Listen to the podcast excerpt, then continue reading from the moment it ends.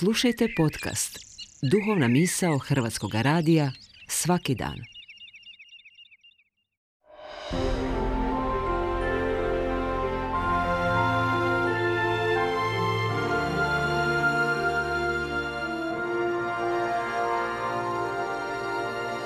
Duhovna misao. Urednica je Blaženka Jančić.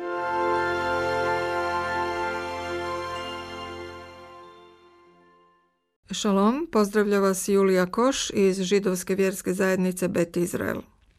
Ovaj naš današnji susret odvija se u subotu, dakle na šabat, kada židovski vjernik ne smije sudjelovati u sekularnim aktivnostima ni upotrebljavati električnu energiju u bilo kojem obliku, voziti se u prijevoznim sredstvima i tako dalje. A sve to moram učiniti da bismo se našli u ovim našim radijskim susretima.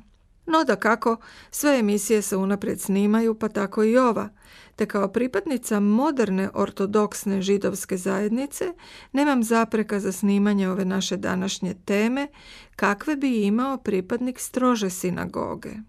Tjedni odmor bio je nepoznat drugim drevnim narodima, tek židovstvo je tu ideju donijelo svijetu. Izvan židovskih krugova uobičajeno je mišljenje da se šabatom zabranjuje svaki rad, rad kao takav, međutim šabatne zabrane su mnogo složenije i šireg su temelja.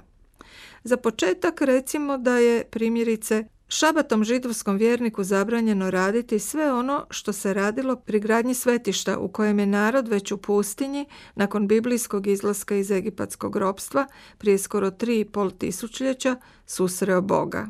Da bi to svetište, prvi pokretni hram, nazvan šator sastanka, bilo načinjeno, trebalo je paliti i gasiti vatru, tesati i piliti drvo, štaviti i bojiti kožu i tekstil, topiti smolu, lijevati i oblikovati zlato, čistiti i prati i tako dalje.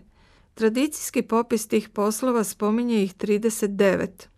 Oni su postali temeljem popisa zabranjenih djelatnosti na šabat od petka navečer do subote navečer.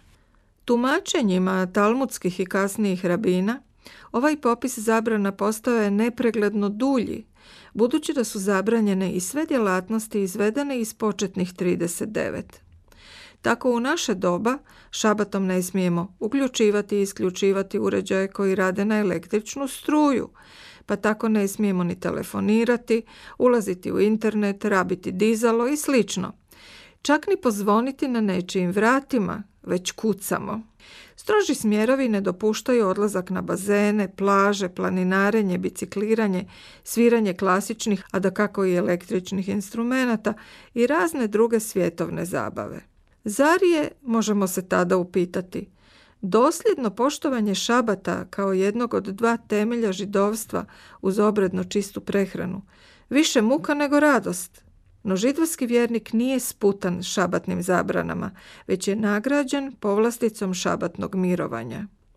U naše doba svaki židov za sebe bira hoće li se dosljedno držati šabatnih odredaba, pa ih se mnogi među oko 13 milijuna današnjih svjetskih židova drže malo ili nimalo ali šabat zauvijek ostaje čuvar židovstva.